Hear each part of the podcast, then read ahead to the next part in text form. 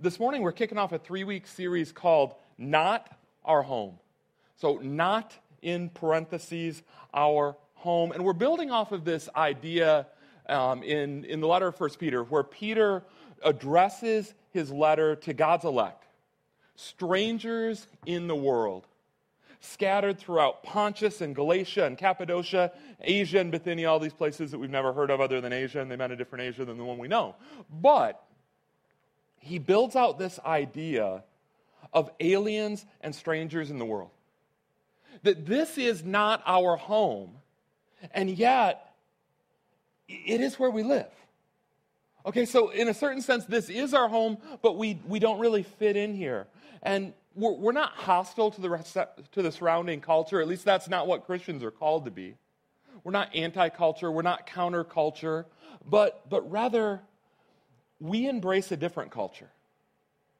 We embrace a culture that is centered on and captivated by the grace of Jesus Christ. And we live out of that culture. So, by God's design, we're like a city within the city. We're, we're a subset. We are a smaller city within the larger city that loves and serves and, and, and delights to lay down our lives for the good of the city around us. And yet we don't quite fit into that city because we have distinctly different values and priorities and, and we embrace different hopes and dreams. So this is our home, and yet this is not our home. In a lot of sense, we're, we're like modern immigrants who have, who have come to a new country. And, and we love it here, and we're glad to be here, and in our hearts say, This is our city. And yet, other people in the city who, who kind of aren't a part of, of our subculture might look at us and say, Huh, well, where are you from? Because you don't, you don't seem to quite fit the culture of our city. We're home, but we're not fully at home. And as outsiders, we don't always feel welcome. So, how do we engage the surrounding culture? How do we engage our city? Um, for those of you who've been around the church for a while, you know our mission statement. In the words of our mission statement, how do we go about multiplying passionate pursuers of Jesus Christ who engage this world, who engage the city with our love? Okay? That's the breadth of where we're going in this series. But, but our mission, our engagement, this opportunity to uniquely love and serve and invest in our neighbors, it all begins with our hope. And so this morning, I want to talk about our hope. I want to talk about the content of our hope. I want to talk about some obstacles that come up as we desire to share our hope. And I just, I just want to end with the unspeakable joy of sharing our hope because that is what I have found it to be. So this morning, it's, it's all about our hope. We're going to go to the single verse. You've heard it read once, 1 Peter 3.15. But to start, I just want to give you a little bit more context on that verse. So I'm going to read a couple of verses. Um, in 1 Peter 3, 15 and 16, we read this. Peter writes, But in your heart, set apart Christ as Lord. Always be ready to give an answer to everyone who asks you to give the reason for the hope that you have. But do this with gentleness and respect, keeping a clear conscience, so that those who speak maliciously against your good behavior in Christ may be ashamed of their slander. So we see this call to winsomely share our hope, and yet this call, it's embedded in, in a context of, of, alienation and persecution and, and, isolation, and you guys don't quite fit in, and, and maybe the surrounding culture doesn't really want to hear about your hope. And yet he invites us to share our hope. And sometimes that, that unfamiliarity with our hope, that strangeness, it even leads to hostility, particularly when we share our hope. And yet, he says, be ready. Because if you have this hope in you, the time is going to come when, in all of your strangeness, the people around you, they're finally going to figure out, man, this person has something that I don't have that, that I kind of like and I want to know about. And they're going to ask, what gives with you? What is the reason for this hope that you have? Again, here's the key to the section, the key verse that we're looking at. Always be prepared to give an answer to everyone who asks you to give you the reason for the hope that you have. I want to begin by asking what is the content of this hope? As followers of Jesus, we hope in him. That's why this verse begins by saying, But in your hearts, set apart Christ Jesus as Lord in a culture that hopes in anything and everything but Jesus, in a culture that hopes in football, in a, in a culture that hopes in getting another degree, in a culture that hopes in climbing the career ladder or building a family or getting a house or getting a boat, in a culture that hopes in anything but Jesus, in a culture that sometimes looks at the hope that we have and says, that's really a dumb hope. And I'm not even sure I want you in this society when you have such wonky hopes and dreams and desires and values and priorities says in a culture like that, there's this temptation that we're like, I don't know, they're having fun over there. Maybe I'll go chase that hope. Or they, they look at me kind of squirrely when, when I chase after this hope, and I don't know, I don't, I don't like it when people look at me squirrely. So there's this temptation to seek out a different hope, and that's why this verse begins, but in your heart, set apart Christ as Lord. Don't seek a different Lord. Don't seek a different Savior. Don't seek a different hope. As followers of Jesus, we hope in Him. He is our Lord. He is our hope. But what does that mean? What does it mean to hope in Jesus? It means that we hope in the goodness and the grace and the love of our God that we hope in a God who is unique among all the man made concepts of God. He's different from every one of them. We, we hope in a God who is all powerful and yet all loving. We, we hope in a God who is so powerful that he speaks and pop, the world just, just blinks into existence. He speaks. He says sun and there's a sun. He says moon and there's a moon. He says Grand Canyon, and it's majestic. We hope in a God who is all powerful, and yet we hope in a God who is all personal and who is profoundly loving. A God who didn't just create the Grand Canyon, and the Pacific Ocean, and sun, moon, and stars, but no, He created you and me meticulously, lovingly. He, he dreamed us up before the world began. And then He created a world full of unimaginable delights that we can enjoy. What a creative and wonderful God that said, I'm going to I'm going to make people in my image, and then I'm going to surround them with things that will delight them. You know, the, the God who made, who made butterflies and, and bumblebees, and better than bumblebees, he made honeybees because honeybees make honey, and it's amazing.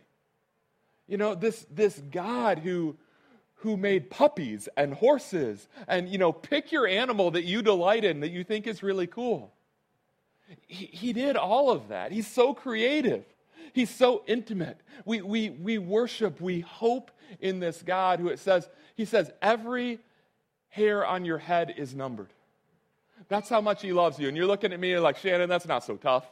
Like like like i could count the hairs on your head. But you know some of you guys you got a full head of hair and it's awesome and it's wonderful, this God that we hope in. We hope, we hope in this God who eternally exists as a Trinity, as the Trinity. This God in three persons, which means that God was never lonely. But, but God, was, God is eternally loving, eternally living in community, eternally serving and finding enjoyment in the other persons of the Trinity Father, Son, and Holy Spirit. And it's out of the overflow of that love and the overflow of that joy and that overflow of the impulse to serve one another that God created us in order that He might love us and that we might love Him. And that we might reflect that love and joy and delight and mutual service, that glory of His image throughout this earth. Amen? That's, that's amazing, the God that we hope in. We also hope in a God who balances, perfectly balances both love and justice. And we value those things, but we don't know, we can't agree on what it looks like to balance those things. We serve a God who is so committed to justice that he says, I will not let one speck of evil go unpunished or unaddressed in my creation. I'm going after all of it. He says, the wages of sin, the penalty of sin is death. That's how serious our God is about justice. And yet, because our God is equally serious about love, he says, if the penalty for sin is death, I am not going to let my creation wallow in the sin cursed world that they created. No, I am going to enter into that creation and I am going to step into their place and I am going to take their penalty. If the penalty for sin is death, I don't want them to bear it alone. No, I'm going to go in and I am going to taste death in their place. We serve a God, we worship a God, we hope in a God who is so loving that he left heaven to come slum it in our neighborhood. He lived a sinless life and he died a substitutionary death on the cross in order that the demand of justice might be satisfied and that the demand of love might be satisfied at the same time. That is amazing. Better yet, we, we serve a God and we hope in a God that did not stay dead. We hope in a God that rose from the dead. And in rising from the dead, he proved that death is defeated. That death has no power over him, and death has no power over us who love him and who seek him and who hope in him. He, in his resurrection, it was like an atom bomb that detonated that is still cascading, and it cascades as we share the hope that we have in the gospel of Jesus Christ. And, and as our friends and neighbors turn away from this hope in their own righteousness, in their own merit, in their own performance to please God, and they cling to the finished work of Jesus Christ, to his righteousness gifted to us as he takes our sin on his back to the cross. Amen? That's amazing. With, with death defeated, it opens up a whole new realm of hope when I think about death defeated, when I think about creation restored, in the words of C.S. Lewis, when I think about the time that death itself will begin to work backwards and every aspect of the curse will be obliterated. When, when he says in the book of Revelation, I will wipe away every tear. Why is he going to, how is he going to wipe away every tear? By obliterating the curse, by undoing death by removing the pain that causes all of it. When I think of that day, my mind goes to the resurrection. And what do I think of? I think about the day when I see my Father in a body that is no longer ravaged by cancer, in a body that is no longer shriveled and weak and jaundiced. That means like yellowed because his liver shut down because the cancer got there and it couldn't filter out his body. And and the cancer took his life. But I hope for a day when all of that will be undone. I think of my son hobbling around on an ACL injury and trying to rehab that. And I look forward to the day in the short term where, through the grace of God in modern medicine, that, that his knee is going to be good. But man, I look forward more so to the day when the first time ever my father, my, my father meets my son and dad's body isn't ravaged by cancer, and Luke's body isn't ravaged by injury. And the two of them embrace for the first time because that's what a grandfather and a grandson ought to be able to do. And I hope in a God who has promised, I will bring that about. That is an amazing hope. But man, it is not just a future hope. In the meantime, while we wait for that cascade to get to the ends of the earth and to the end of time, we have a God who, even now, he enters into our world, he enters into our life, he enters into relationship with us. He, he takes away our sin, he takes away our guilt and our shame every single day. As you and I continue to jack up our lives and to make dumb choices and say, This is the way that I want to run, but I, am kind of tired and it's hard, and so I make this bad choice. I, I, I do these things. I seek after things that won't satisfy, they don't satisfy, and then I feel guilty and ashamed and stupid and foolish. And he says, Come to me, all you who are weary laden, and I will give you rest. I will take your burden. I will remove your sin from you as far as the east is from the west. Though your sins be as scarlet, I will make you white as snow. He says, Bring me your guilt, bring me your shame. That's why I died, that you might be rid of it. We don't serve a God who takes our guilt and our shame and says, I'm going to pound you with it. I'm going to punch you in the face so you'll be motivated to do better and try harder. We serve a God who says, I know you are weak. I know you live in a sin cursed world. I know that, that your, your willpower and your affections and your desires, they were all damaged by the fall. But I've come that you might have life, and I've come that you might have grace. And I've come to bring restoration in order that one day we might get back to the garden and we might, like Adam and Eve, walk in the cool of the day in the garden with our God because He delights in us. And He wants to spend time with us. That's amazing. You go to the minor prophets and we read about a God who sings over us and delights in us like a, like a daddy holding his baby girl and singing a lullaby.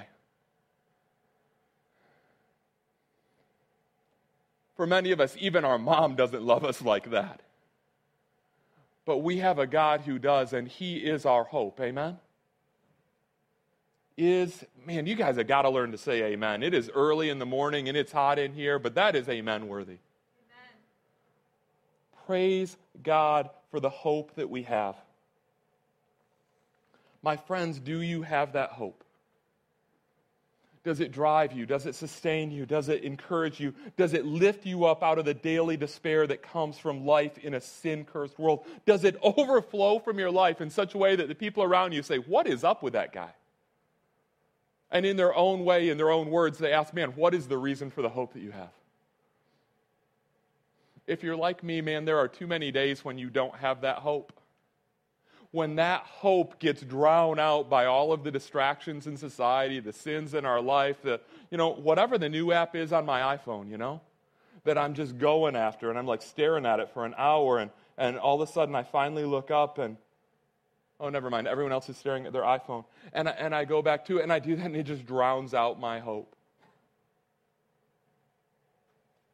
So often, though we have this hope, we don't live like people who have that, this hope. And that is a silly, sad, weak, and pathetic way to live. And I do not want that for any of us.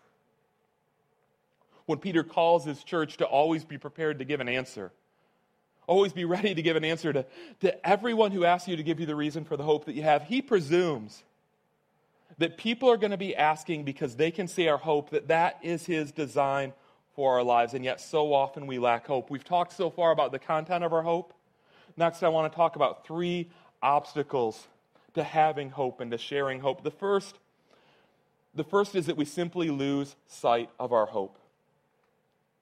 Peter speaks of the hope that we have the hope that you have, the hope that I have. And yet we're continually losing sight of it. Sometimes we lose sight of our hope because of neglect. You know, we're just busy. And we got, we got these Bibles, God's Word that He's given to us that speak of this hope and remind us of this hope, but the, the day is busy and there's other apps that are more like engaging than the Bible app, and we just don't get there. Or we, we want to find time in community, but it's hard. It's weird. I'm, I'm not in the habit anymore. You know, COVID's been going on and we just kind of do life on our own. And it's hard to make time to get with other people who are going to encourage us in our faith. Again, the iPhones, the, the, the Netflix, the Hulu, the, the Olympics that's been going on, there's so many things that distract us. We live in a world that has other hopes. Again, career advancement and, and getting the next degree and, and finding a relationship and building a family and what, what are my kids going to be when they grow up? There's so many other things to hope in that distract us. Sometimes we lose sight of our hope through neglect. Sometimes we lose sight of our hope through just outright sin. Dietrich Bonhoeffer, a German theologian executed by the Nazis, he talks about the cloudy thinking that surrounds lust. Really, the cloudy thinking that, that surrounds any temptation to sin that we sometimes fall into. He says, at that moment, God just loses all reality. Satan doesn't fill us with a hatred of God, but with a forgetfulness of God. You know, so in that moment when we're in the grip of lust, or, or we're in the grip of pride, or we're in the grip of, of greed, or, or you know, we're in the grip of bitterness because somebody's wronged us and we just, you know, we just can't let it go. It's, it's not that our hearts are often filled with a hatred of God, it's just a forgetfulness of God. Our, our vision of God and the hope that we have in Him, it gets cloudy. And the hope of getting revenge, the, the, the hope of having this desire satisfied, whatever it is, that hope, as, as shallow and stupid and goofy and wicked as it is, it becomes the only hope that we can see. Sometimes we, we lose sight of our hope through neglect. Sometimes we lose sight of our hope through outright sin. Sometimes we lose sight of our hope through suffering. And I know, like, on the, on the sliding scale of global suffering, we in America, like, we have it really good. You know, a lot of you guys know about our partnership with the church in Cuba, and those, those sisters and brothers in Christ and, and their neighbors who don't know Christ, they're suffering in a way that, that's hard for us to grasp. COVID is ravaging their island in a way that we can't begin to understand. Some want vaccines, some don't want vaccines around here, and like we argue over there, they just don't have them. Like 10% of the island's vaccinated, and it's because of a shortage of vaccines. It's because of a shortage of syringes to deliver the vaccines that they have. You know, it's, it's because of a shortage of everything that you can imagine, you know, antibiotics, what, whatever it be. Shortage of jobs. Like most people in Cuba are employed by the government, and the government is increasingly just laying people off because they haven't had money to pay them for a long time, so why even pretend? Just, just go home, guys. And even if they had money, there's no food to buy. They opened up new grocery stores because they, they didn't have any food in the other grocery stores, and there, there's all of these goofy dynamics going on. And, and I got friends who I love who are literally standing in line for like six hours to buy a few ounces of chicken. And after six hours, they finally get to the front of the line and they level them, yeah, we've been, we've been out of food for a while now. We're sorry. And then they go home. We have brothers and sisters in Cuba who, on various days, they literally have no food to feed their children. Can you imagine your four year old coming up to you? Not, not whining, can I see the iPad again, but, but daddy, I am hungry. You got nothing.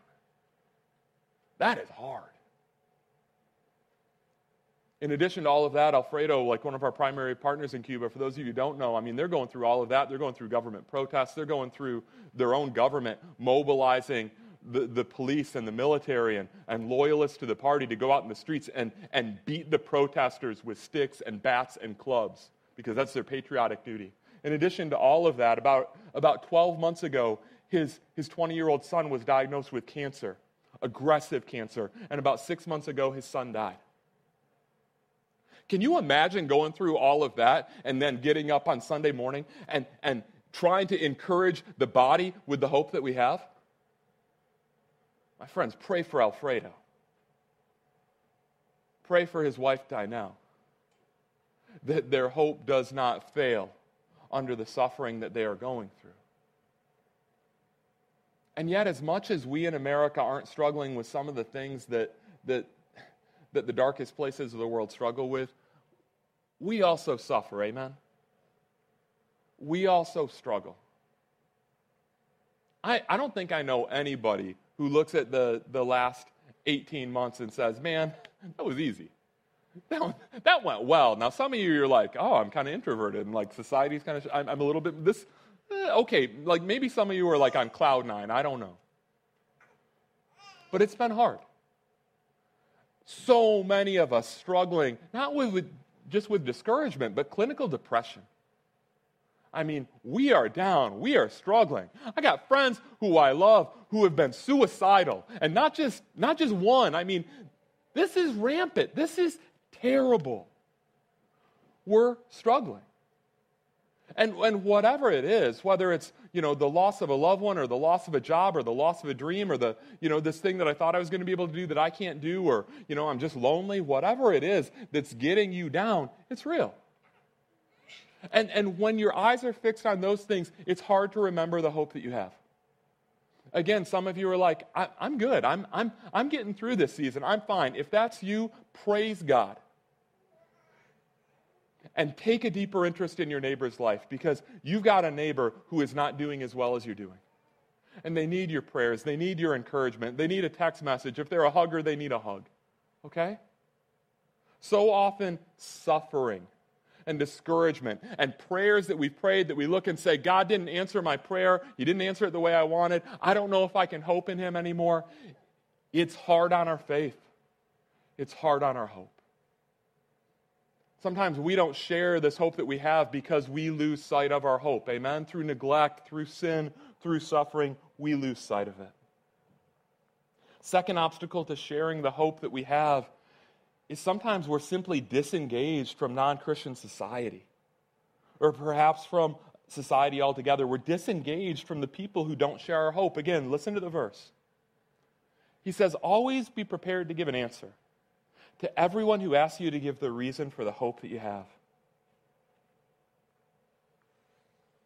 This implies that in the midst of our daily lives, we're rubbing shoulders with people who don't understand our hope, who don't share our hope with friends and family and classmates and coworkers and, and neighbors and strangers. And again, we live in just such an odd time where so many of the norms of cultural engagement have been broken down. And, and it's tricky to figure out how do I meet my neighbors? How do I love my neighbors? How do I engage? Do, do they want to talk to me? Do I wear a mask? Do I not wear a mask? Do I shake a hand? Do I not share a hand? We live in weird times.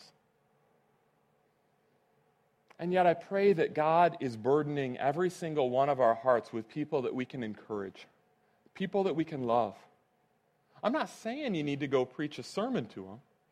I'm saying go love them and see what God does with that. Amen?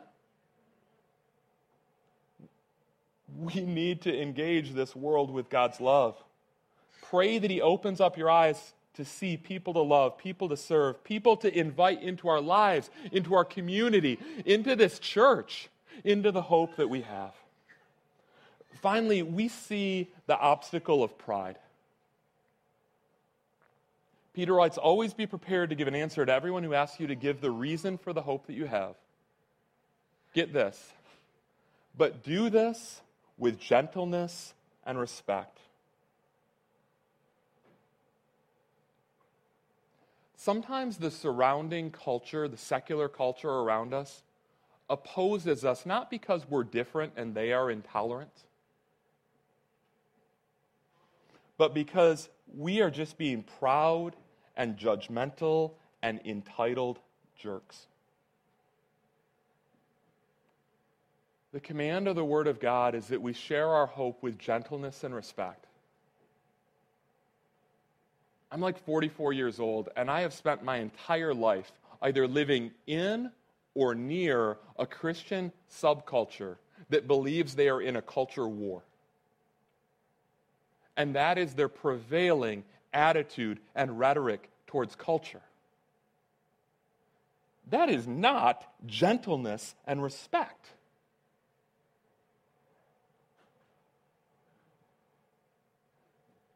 It's entitlement. It's a theologically misguided idea that this world is our home.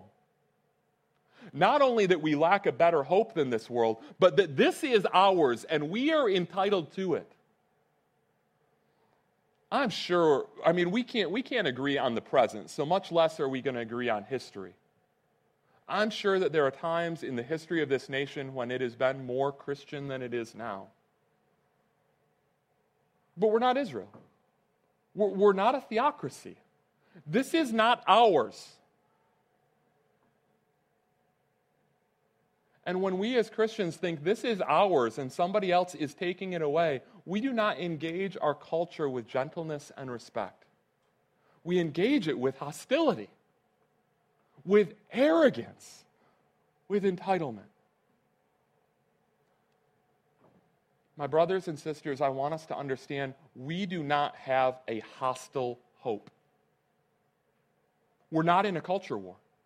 We do not have a hostile hope. We have a winsome hope.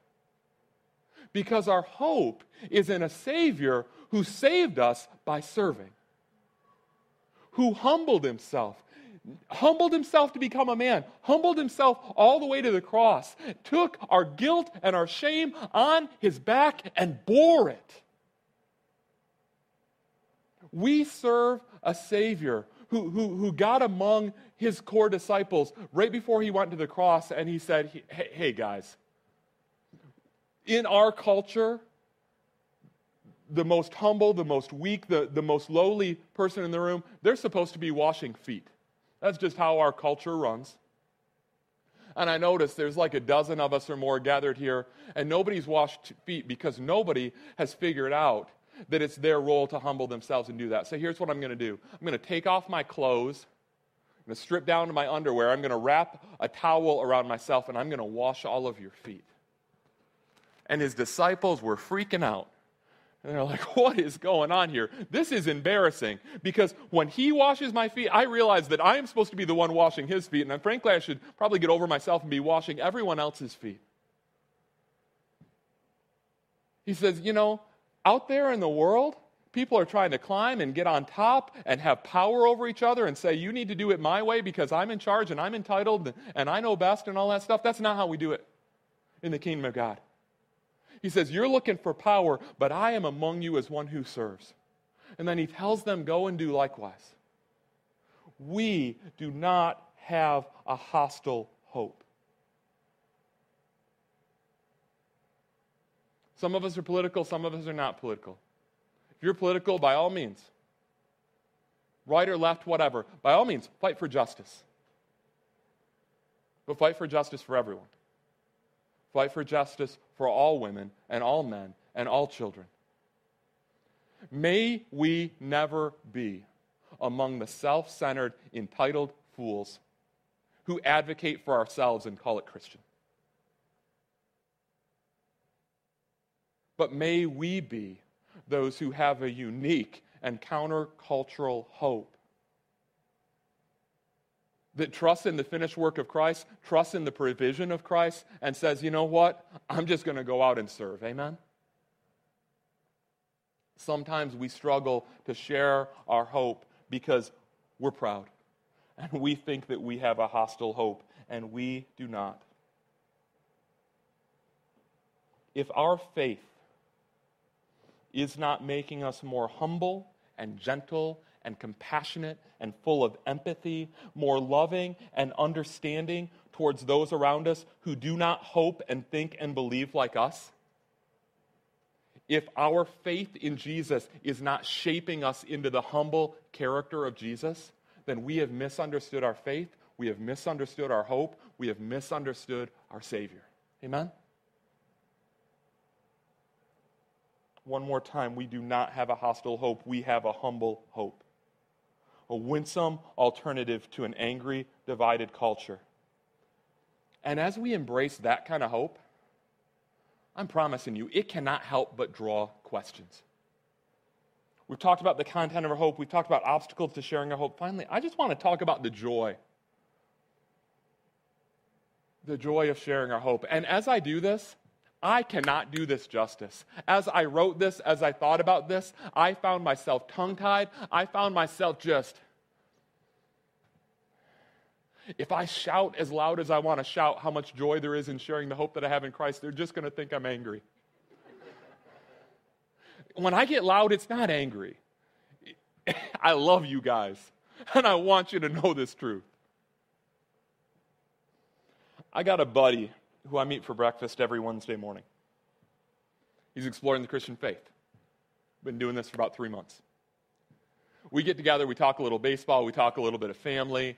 Uh, you know, we talk about how my team is like doing a fire sale and trading all of their awesome players to his team and other teams, and how wonderful that is for him and how awful it is for me. We talk life for a while, and then we get down to business and we talk about the gospel we talk about the hope that I have in Jesus Christ. And, and, and, we'll, we'll take an hour or better, and he'll ask questions, and he'll have pushbacks, and what about this? And we just dig in and we talk about Scripture. And, and, and to the best of my ability, I answer the questions that we have, and, and I give a defense for the hope that I have. And gradually, week after week, month after month, I'm watching my friend grow and develop this increasingly robust faith in Jesus Christ. He'd tell you he's in process. I'm like, I, I don't know. You might be freaked out, but I, I, just think you walked over the cliff, man. Like, it, I, I'm listening to you, and yeah, I hear your questions, I hear your pushback, but but it looks like your hope is now in Jesus, and and I, I don't think your hope is in your merit anymore. Because when I met you, it's like, it's like guilt and shame and eh, I'm not really performing well. I feel kind of bad about that. And, and you know, I got to do better. I got to try harder. But now you're articulating to me the grace of Jesus Christ. That in the midst of your failure, in the midst of my failure, He loves you still. My friend's like, hey, can, can you get together with my friends and clarify this stuff? Because I'm trying to clarify it. I'm not as good at sharing it as you are, but I want my friends to understand this. People who don't share that hope don't care if anyone else understands it. You want to catch me at a good time of the week? Say you want to manipulate me. I, I hope you don't, but say you want to manipulate me. Say, say you just, my kids, you want to, they know this. You want to catch me at a good time in the week where you're going to like ask for something and, and I'm probably going to say yes just because I'm like, I got some endorphins flowing and I'm not like thinking very clearly? Try about 11 o'clock on a Wednesday morning. Probably going to work out well for you. There is nothing more joyful in my week than having the opportunity to sit down with somebody that I love and continue to clarify and, and explain and to share the hope that I have in Jesus Christ. We, we started getting together, and he's like, okay if we do this again? I'm like, this is my favorite part of the week. We can do this again. You know, this isn't this isn't a burden to me. Like I, I talked about, like the, the story in the Bible where, where Jesus he goes to this fish, these fishermen, he recruits them as disciples. He says, "Here's the deal. From now on, you're fishing for men." He's like, I'm, I'm like telling my buddy, "I'm fishing right now. I love fishing. Now, fishing with a rod that looks so boring to me. Fishing for men, I love this." This, this is what I want to do with my time. And, and here's what happens when you share the hope that you have with other people it reinforces and it deepens that hope. Like I'm reading my Bible every day. I'm like, I'm like talking about biblical stuff with other believers every day. Like that's just that's just a part of my life and it's a joy in my life.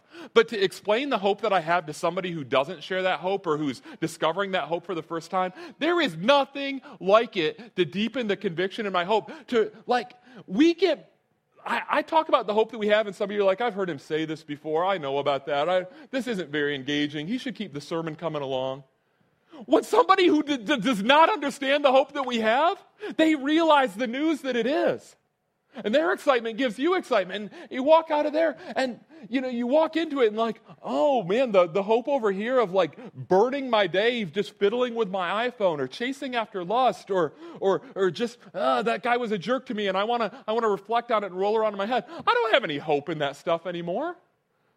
I see it for what it is. It's garbage. I don't I, I don't want to spend my time there. A little bit of chilling at the end of the day, watching the Olympics, you know, have at it, whatever. But that's not my hope. I'm not looking for a pastime. I'm looking for an opportunity to share that, uh, the hope that I have with somebody else who doesn't know the hope that I have. Amen? Man, that is joy. I'm telling you, it is the best part of my week. And there is just a virtuous cycle there that's amazing. You want to grow in the Christian life? Share your faith with somebody. Yeah, read your Bible, pray, all of those things. Share your faith with somebody light you up in the best way possible. My friends, I want you to know that joy. I want you to know that joy.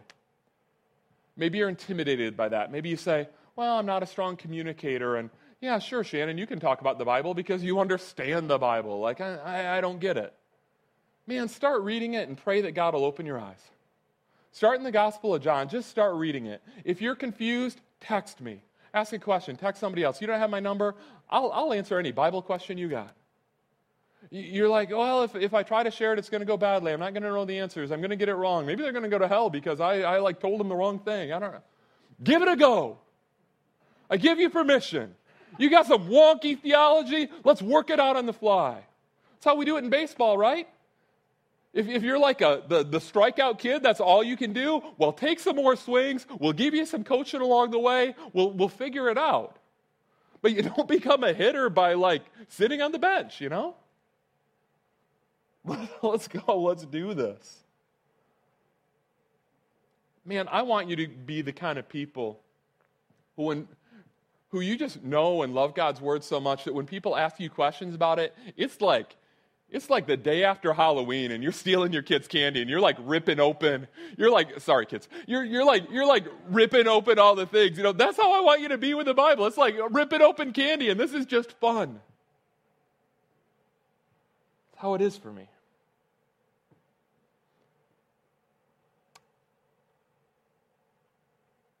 If you have this hope, you're going to be looking for people to share it with. How, how, did, how, did this, how did this relationship that I told you about come about?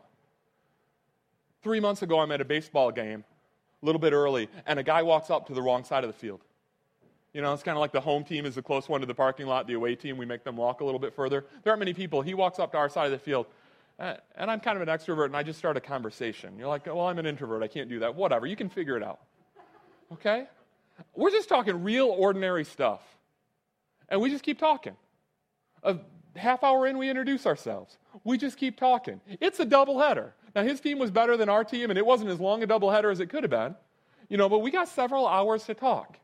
And, and, we talked life and we talked sports and we talked family. And, and, and in the midst of that, we talked a little bit about faith and we talked a little bit about God. And we got to the end of it, and he's like, You want to get breakfast sometime next week? I'm like, Yeah. And we get together and we talk family and we talk story and we, we talk a little bit about God. And he gets in and says, You know, this is great, but if, if, if I'm going to be honest with you, I don't want to talk about me anymore. And I don't, no offense, I don't really want to talk about you. Could you tell me more about Jesus? Which was just his way of saying, Could you give the reason for the hope that you have?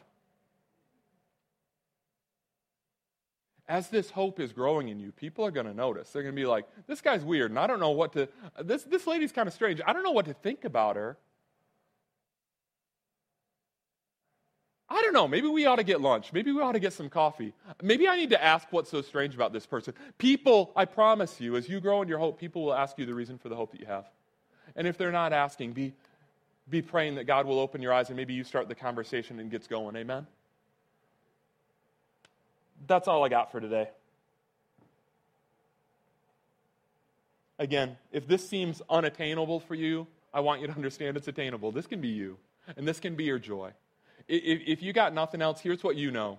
You know that we meet here at, at, at 9 a.m., okay? You know that there's still a few seats open. Maybe, you know, last week it was even a little bit more crowded. Maybe it's like the every other week, can I get out of bed? I don't know.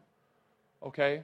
You know where we can meet. You can, you can invite up. I'll explain the hope that we have but I want you to have that joy. Amen? Let's pray.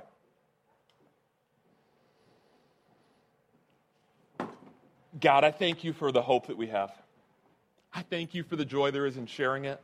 I thank you for the opportunity that every single one of us who is struggling, who is discouraged, who's, who gets sidetracked by sin, who gets sidetracked by depression, God, I thank you that there is an opportunity for every single one of us to have more joy by remembering the hope that we have in you and to know unspeakable joy by sharing that with another.